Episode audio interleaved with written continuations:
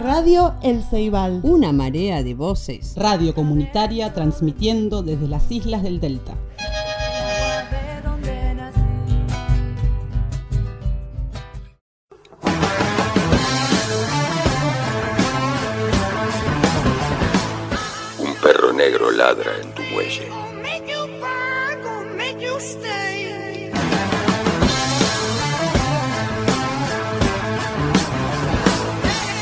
Siéntate allí a ver cómo pasa flotando la última estética.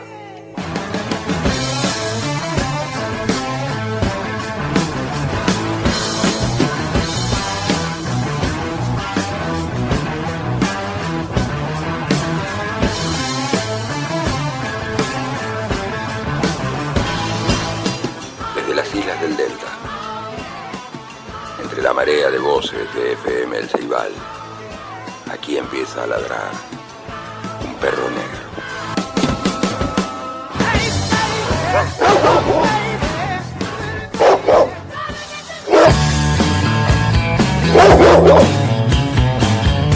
Y aquí en el Delta, llévame a lo hondo. De la mano de Diego Frenkel y la portuaria arrancamos la vuelta número 54 alrededor de la cucha del lopón, del perro negro. Soy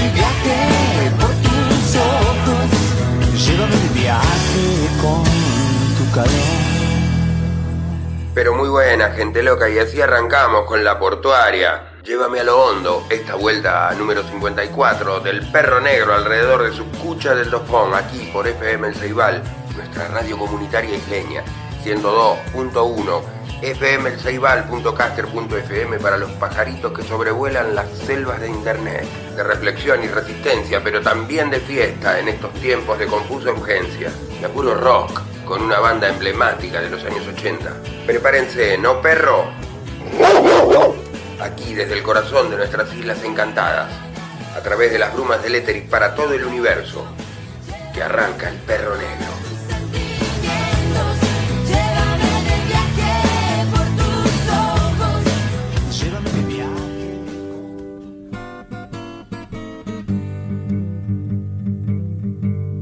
No alcanza con que te quieran, amor. Nadie te va a querer más que yo en este mundo. Nadie te va a perdonar más que yo en este mundo. American woman, gonna mess your mind. Y nadie American woman, she gonna mess your mind. nos va a perdonar. Mm, American woman, gonna mess your mind. Mm, American woman, gonna mess your mind. Say A, say E, I.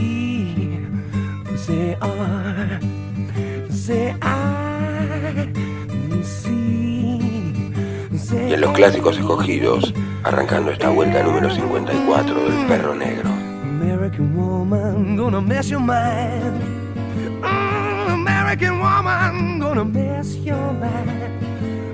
De Guess Who, American woman, gonna mess your mind. American Woman.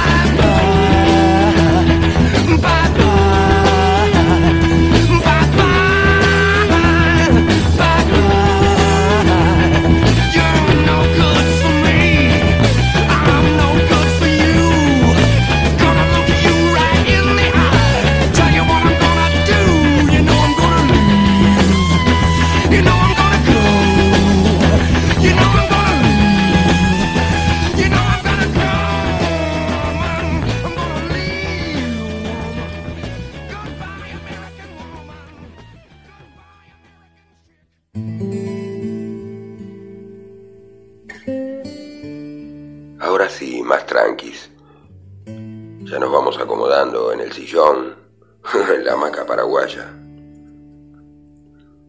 Arrancamos con el doblete inicial, con La Portuaria y Guess Who, en el clásico de clásicos. Nos vamos metiendo en el programa, así, tranquis, sin mucho apuro hoy. Ya por la vuelta número 54, alrededor de la cucha del dofón, golpeteando acá arriba de esta tapa, de este baúl, de sueños y misterios que el perro guarda en su cucha y arriba del cual venimos siempre flotando sobre las aguas del arroyo Espera, hasta aquí, hasta la radio. Venimos por el Carapa, doblamos en el Angostura. Cambia la corriente ahí, como la vida misma. Cuando baja en el Angostura sube y cuando sube en el Angostura baja. Y en el Espera al revés. Bajamos nuestro viejo baúl. Lo traemos por el caminito de tablas que serpentea desde el muelle aquí en Itecoa hasta el edificio de la radio. Dejamos salir las musiquitas iniciales en el orden aleatorio a que ya nos tiene acostumbrados el perro por la punta de esa hoja de papel que asoma. Imagino que al abrir se viene un flor de cuento.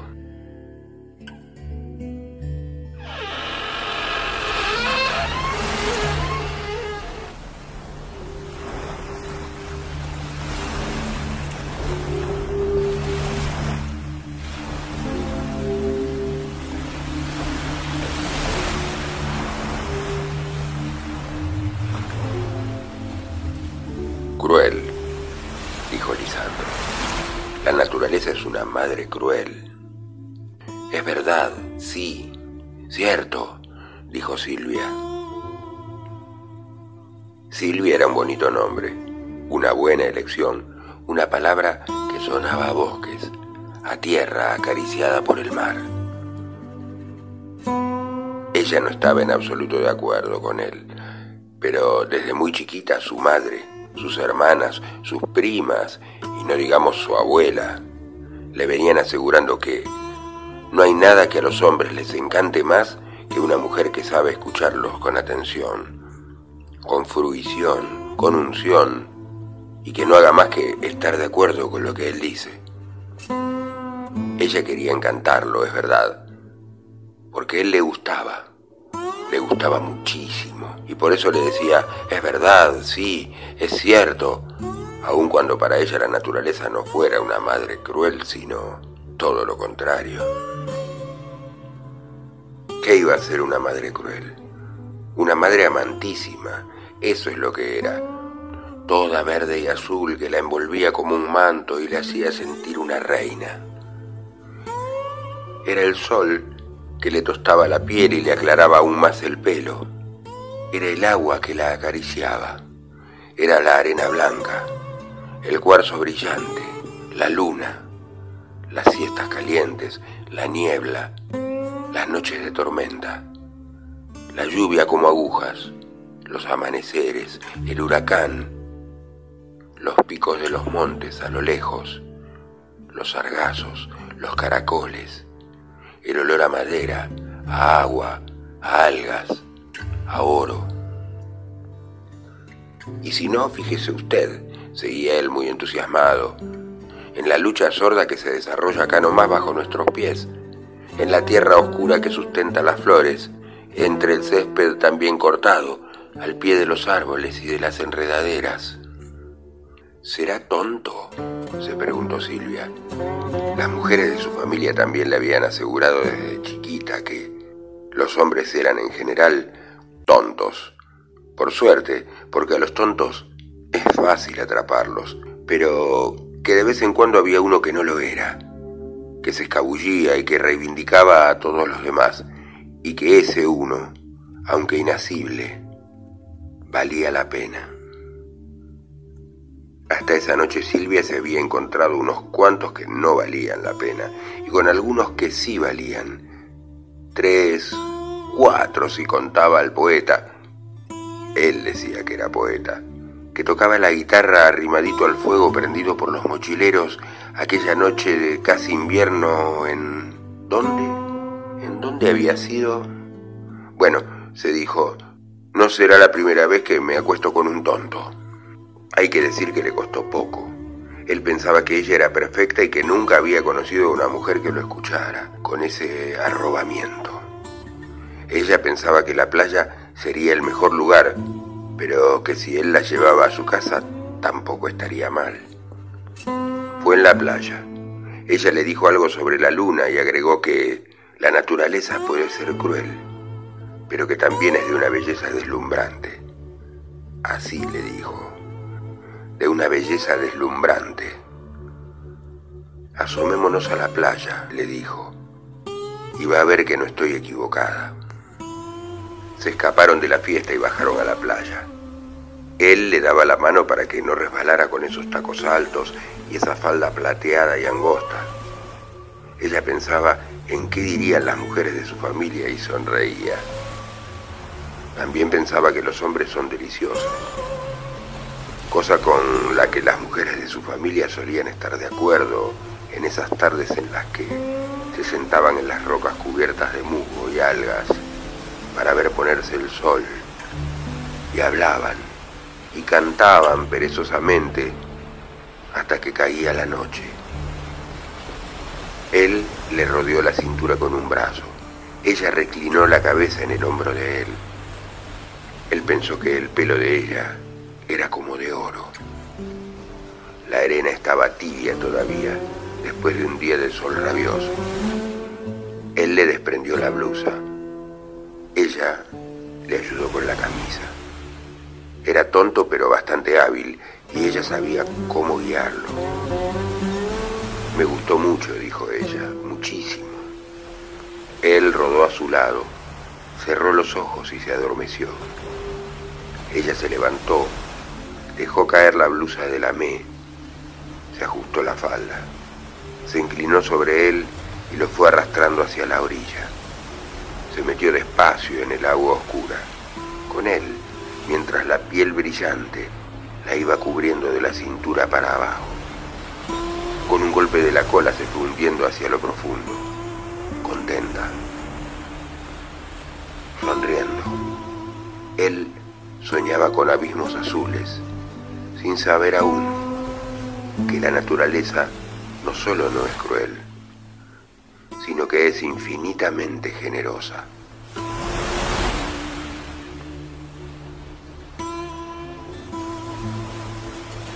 La naturaleza es una madre cruel.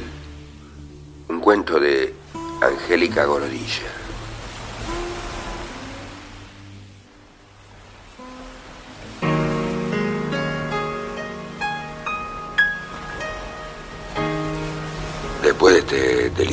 Breve relato, que mejor que The Who.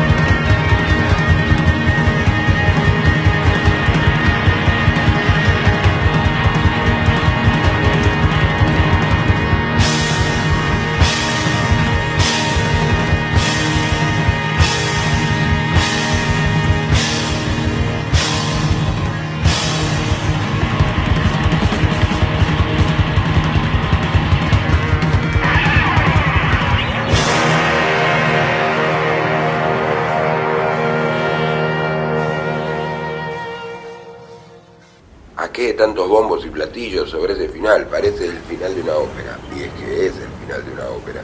De una ópera rock, maravillosa, cuadrofenia de los Who, con su versión cinematográfica de los años 70, en la que aparece un muy jovencito Sting, haciendo del picante líder de una banda, Mod. Obra ambientada en los años 60, que muestra el enfrentamiento entre bandas rivales mods y rockers. Todos andan en moto, todos consumen drogas y toda clase de estimulantes. Este final es en el mar. Y no spoileamos nada, aunque la obra sea tal vez algo de culto, pero también recontra conocida. Y alguien que no la haya visto por ahí desea hacerlo. Desde aquí, desde el Perro Negro, recomendamos ampliamente tanto el álbum doble, Cuadrofenia de los Who, como la peli. Y aquí, por finalizar en el mar, escogimos como corolario de ese delicioso relato de Angélica Gorodischer, con una sonrisa luego de haber arrancado con el tema de Diego Frankel. No sé si el perro lo hizo a propósito o surgió todo así, de modo aleatorio, música y cuento, pero eso es que te lleven a lo hondo, justamente. Y para no quedarnos manija, mostrar otra pinceladita de los Who de esa misma obra y no corrernos de ese ámbito geográfico. Marco del cuentito que leímos y de esta obra, que suene I am one. Yo soy uno. Every year is the same, and I feel it again. I'm a loser, no chance to win. Leaves start falling, come down is calling. Loneliness starts sinking in, but I'm one. I'm one. And I can see that this is me, and I will be. You'll all see I'm the one.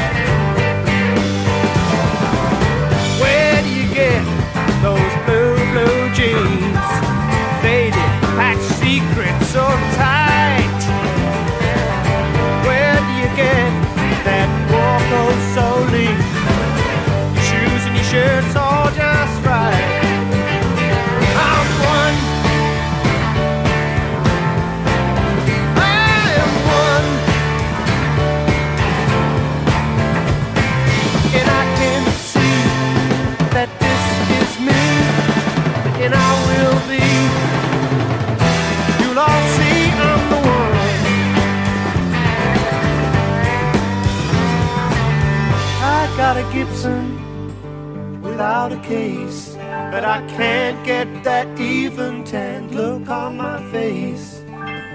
Ill-fitting clothes, and I blend in the crowd. Fingers so clumsy, voice too loud.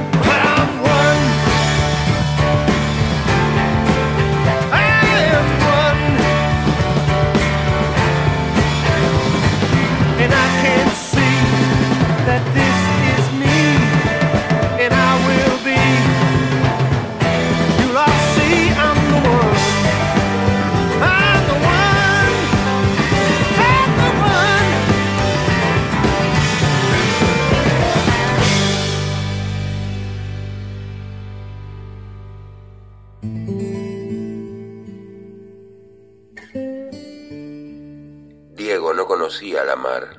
El padre, Santiago Kovadlov, lo llevó a descubrirla. Viajaron al sur. Ella, la mar, estaba más allá de los altos médanos esperando.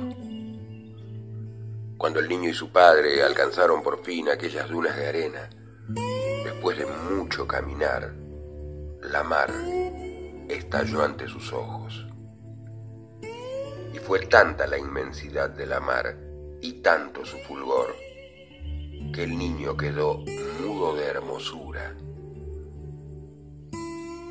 Y cuando por fin consiguió hablar, temblando, tartamudeando, pidió a su padre, ayúdame a mirar.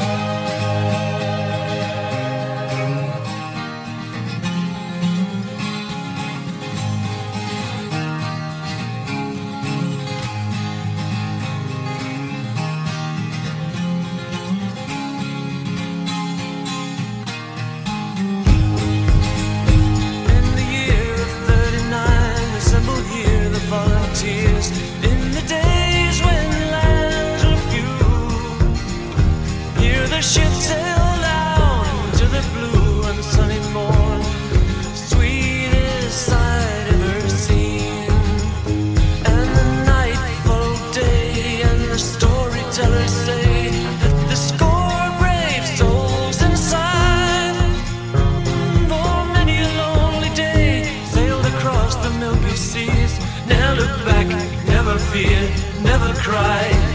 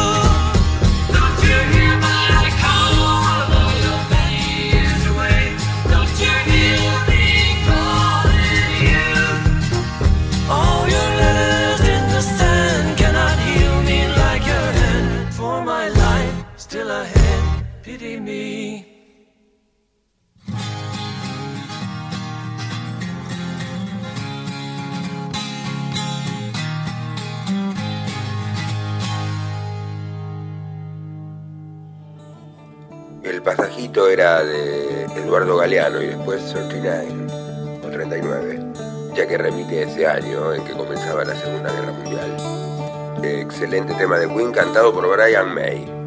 Mercury hace coros acá. Qué lujo que Mercury tenga coros, ¿eh? eh en Night at the Opera, por supuesto. Uno de los mejores, si no el mejor disco de Queen. De 1975. Un disco que tiene como 50 años ya casi que permanece intacto en su hermosura, creatividad y todos los demás que se les ocurran. ¿No es cierto, perro? Ya en ese meridiano que marca la mitad de este programa, un programa tranqui.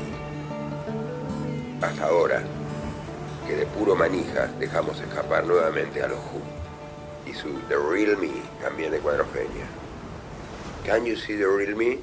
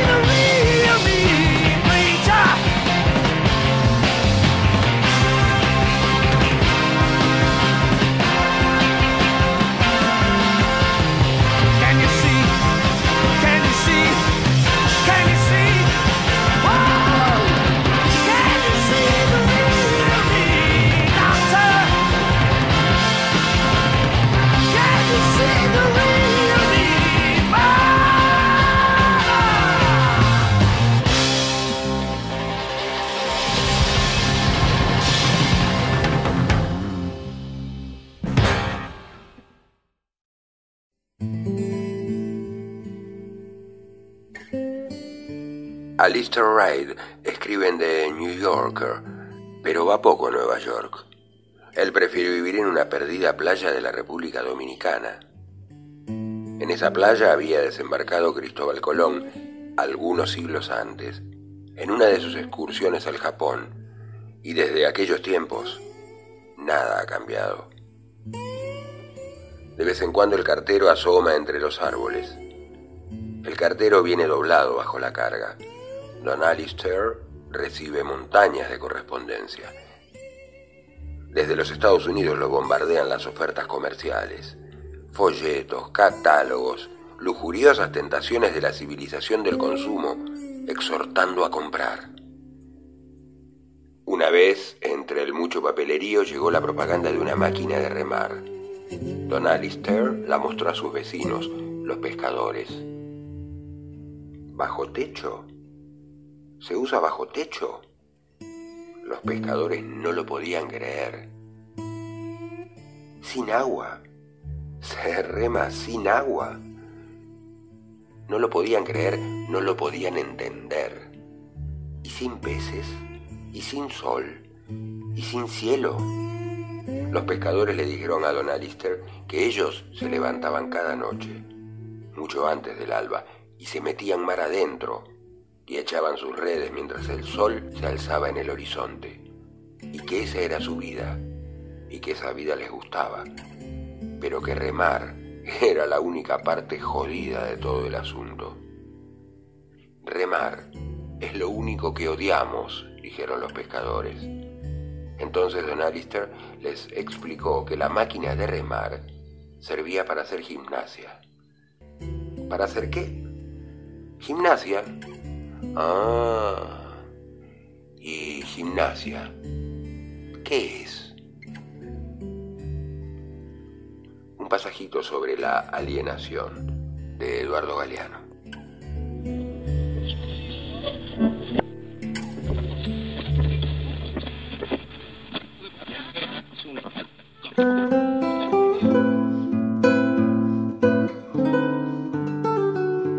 Cuando me tocabas el hombro con un dedo, me encendía como el fuego, o un farol nocturno. Era un imán tu piel. Acariciarte, sin importar que apareciera un granito, que yo eludía convenientemente prosiguiendo por el mapa de tu espalda, de arriba hacia abajo o de abajo hacia arriba, entre suaves paralelos y largos meridianos dibujados para siempre en mi alma. Así era la mujer que me habitaba, una que me hizo subir a un pajarito y recorrer media galaxia para ir a estrangular a un sol que le había quemado una parte de la infancia. Otras veces me pegaba moñitos de colores en el alma y la puerta de la heladera. Sabía cómo entrarle a mi lado perro, ese que se la pasa aullándole a la luna o hacerme derrapar en un terraplén cuando venía derechito por el medio de la ruta. Pasa que ella también derrapaba y terminábamos revolcándonos en la arena muertos de risa. Esa mujer me evitaba el lado izquierdo del pecho, el derecho de la nuca y todo lo que hay de la cintura para abajo. Me hacía temblar las rodillas cuando la veía peinarse junto al río. Una vez, por ejemplo, le regalé una nube que bajé especialmente para ella y que venía tapando la punta de un cerro de colores. La guardó en su morral como quien guarda el pan. Y así fue que supe que esa mujer también podía ser de aire. O de fuego, como todas esas noches que nos sorprendieron bailando ebrios sobre un piso de tierra. Y con las ínfulas de cóndor que tenía el pajarito en el que yo me había montado. Me estrellé dos o tres veces. Una vez en una selva, otra vez en pleno centro, en algún asfalto de Buenos Aires, y otra cuando trataba de bajar a tomar sol en un techo de tejas coloradas. No me acuerdo bien dónde. Tampoco me acuerdo si ella reía o si lloraba. Ahora me parece que lloraba de risa, como la vez que me enrosqué en los cables del teléfono o esa otra que casi me hundo en el Paraná y me costó salir a flote. Lo cierto es que esa mujer me habitaba el lado más mágico del sueño. El suyo era el sabor de la noche. Hasta los sueños tenían su olor y su sabor. Y yo, que nunca más pude oler un sueño, aún sigo sorprendido. También era el color del día, o el sonido de los chifletes que el viento traía a las ventanas de la pieza, la certeza de saber y de no saber, sin que importara nada más en este mundo.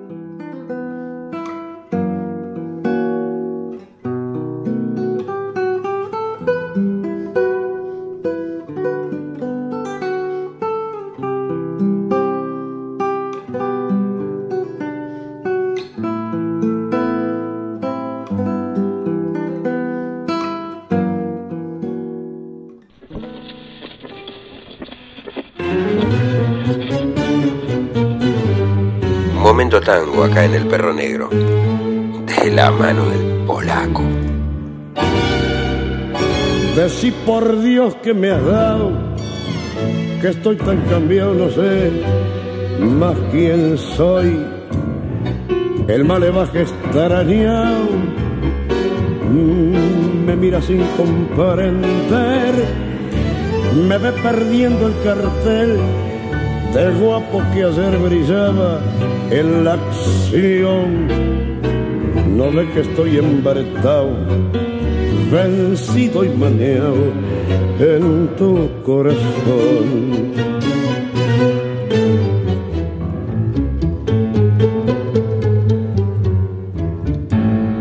Te vi pasar tangueando altanera con un compás tan hondo y sensual que no fue más que verte y perder la fe, el coraje el cielo guapear. No me has dejado ni el pucho en la oreja de aquel pasado malevo y feroz. Ya no me falta para completar más que ir a misa e hincarme a rezar.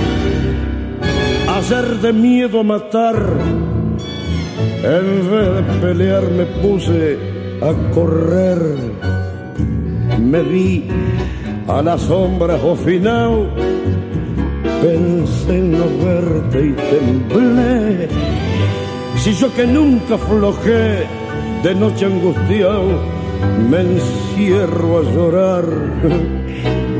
Decí por Dios que me has dado, que estoy tan cambiado, no sé más quién soy.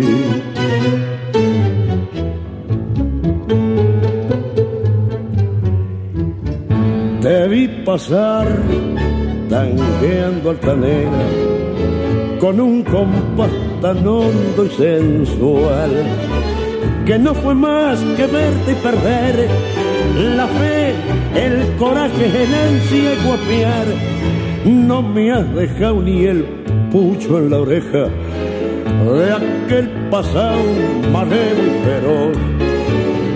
Ya no me falta para completar es más que ir a misa e hincarme a rezar.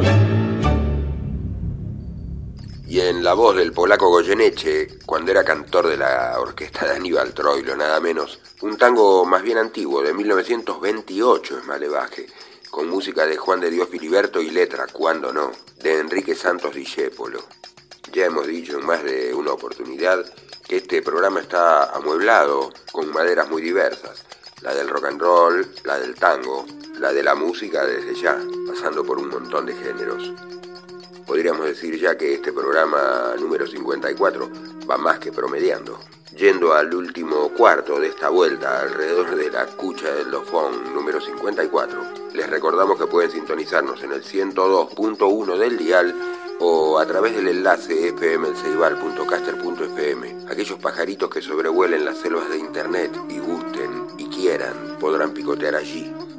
Hoy tuvimos un programa bastante marítimo y al igual que las agüitas del arroyo Espera, que sin dudas terminarán en el océano. Así vamos fluyendo, acompañándonos mutuamente, ustedes y nosotros, a través de las brumas del éter. En esa compartición, si se permite el neologismo, o la barbarie, dejémonos fluir pues hacia lo que viene.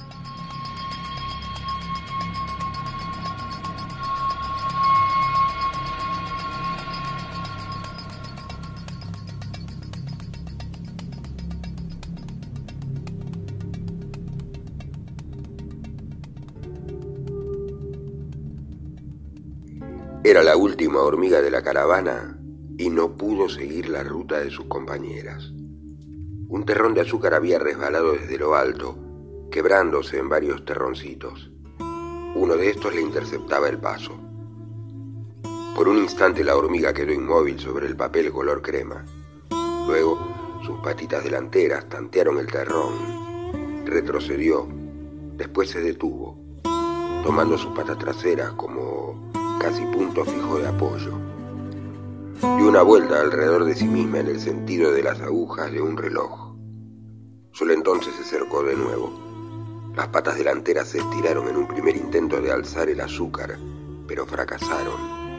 Sin embargo, el rápido movimiento hizo que el terrón quedara mejor situado para la operación de carga. Esta vez la hormiga acometió lateralmente su objetivo. Alzó el terrón y lo sostuvo sobre su cabeza. Por un instante pareció vacilar, luego reinició el viaje, con un andar bastante más lento que el que traía.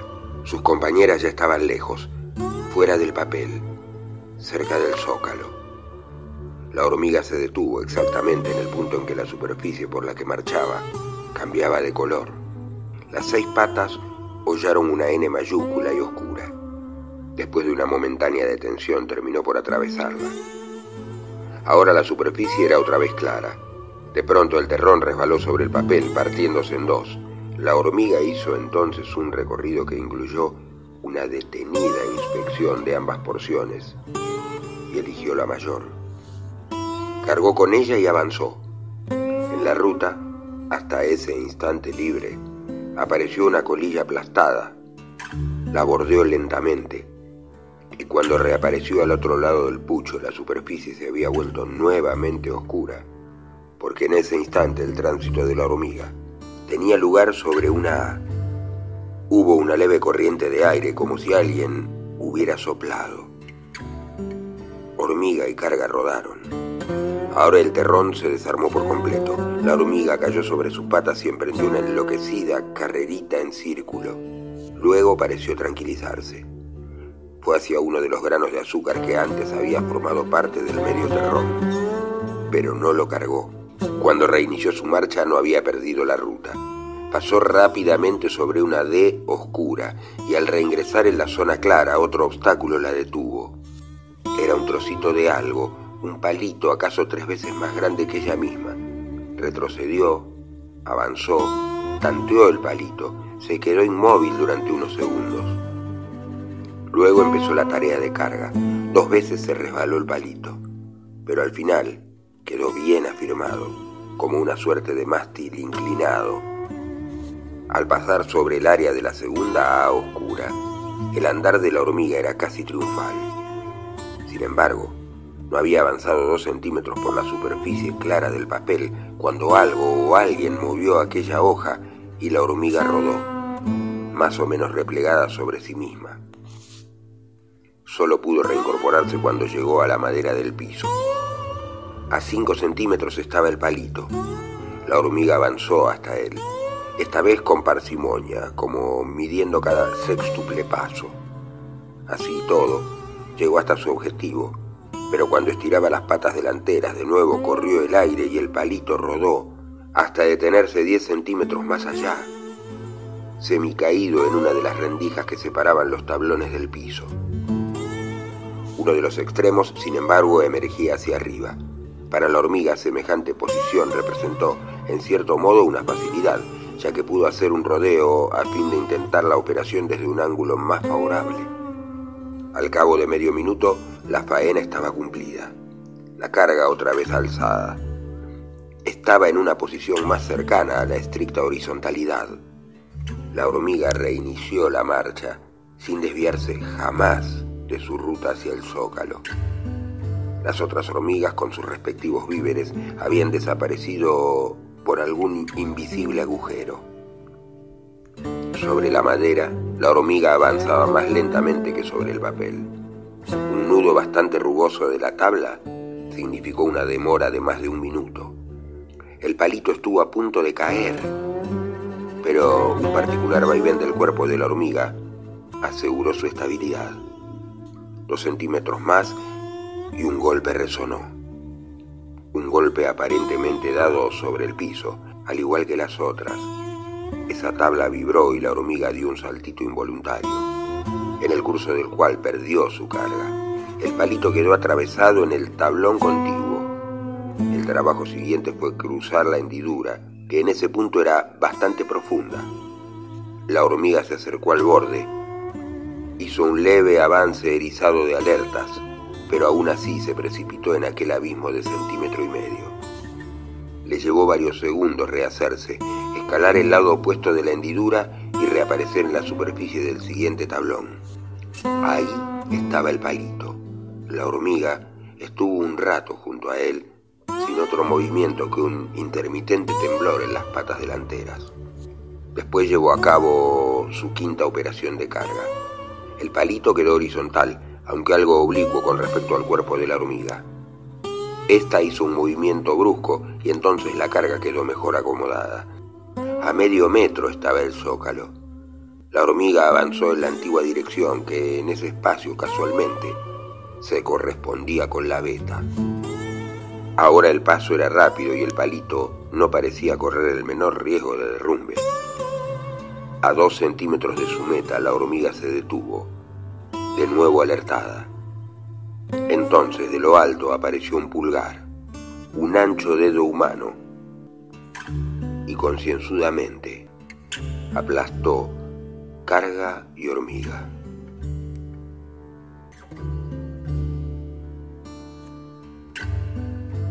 A imagen y semejanza, un cuento de Mario Benedetti correspondiente a su libro La muerte y otras sorpresas.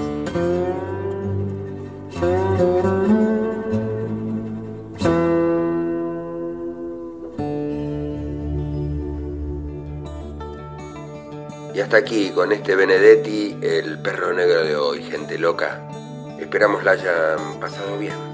Nos veremos en la vuelta número 55, la próxima. Como a veces hacemos, les dejamos una cancioncita, pero nosotros nos vamos despidiendo desde ahora. Ponga play, perro. Salude. Y al agua. Muy bien, tema y cortina de cierre. Se los dejamos y vamos al agua nosotros también. Esto fue el perro negro. Hasta la próxima.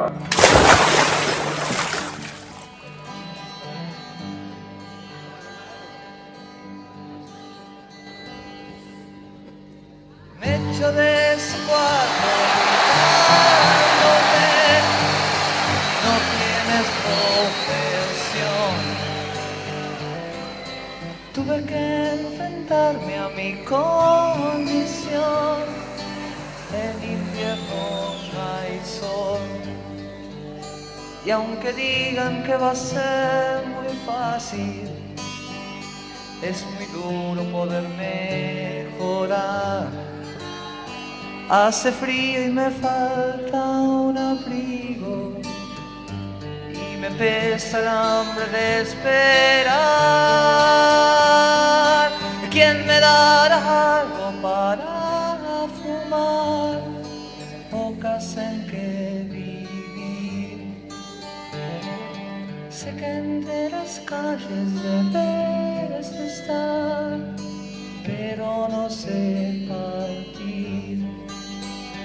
Y la radio nos confunde a todos. Sin dinero la pasaré mal. Si se comen mi carne los lobos, no podré robarles la mitad. Dios es empleado en un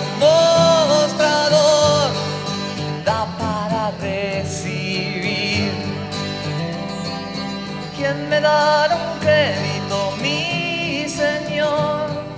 Solo sé sonreír. Tal vez espere demasiado. Quisiera que estuvieras aquí. Cerrarán las puertas de este infierno. Y es posible que me quiera ir. Conseguí licor y me emborraché en el baño de un bar. Fui a dar la calle de un puntapié y me sentí muy mal. Y si bien yo nunca había bebido, en la cárcel tuve que acabar. La fianza la pagó un amigo. Las heridas son del oficial.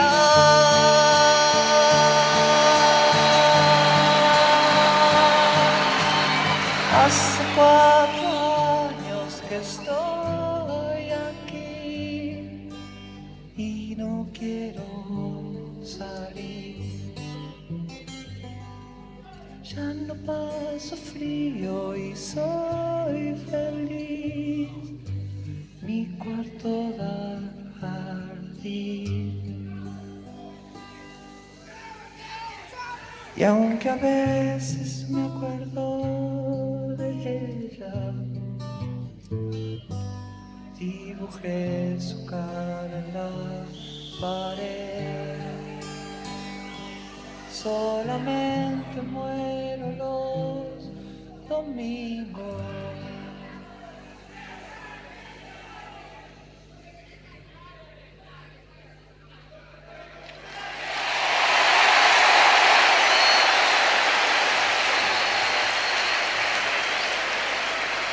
Y los lunes ya me siento bien.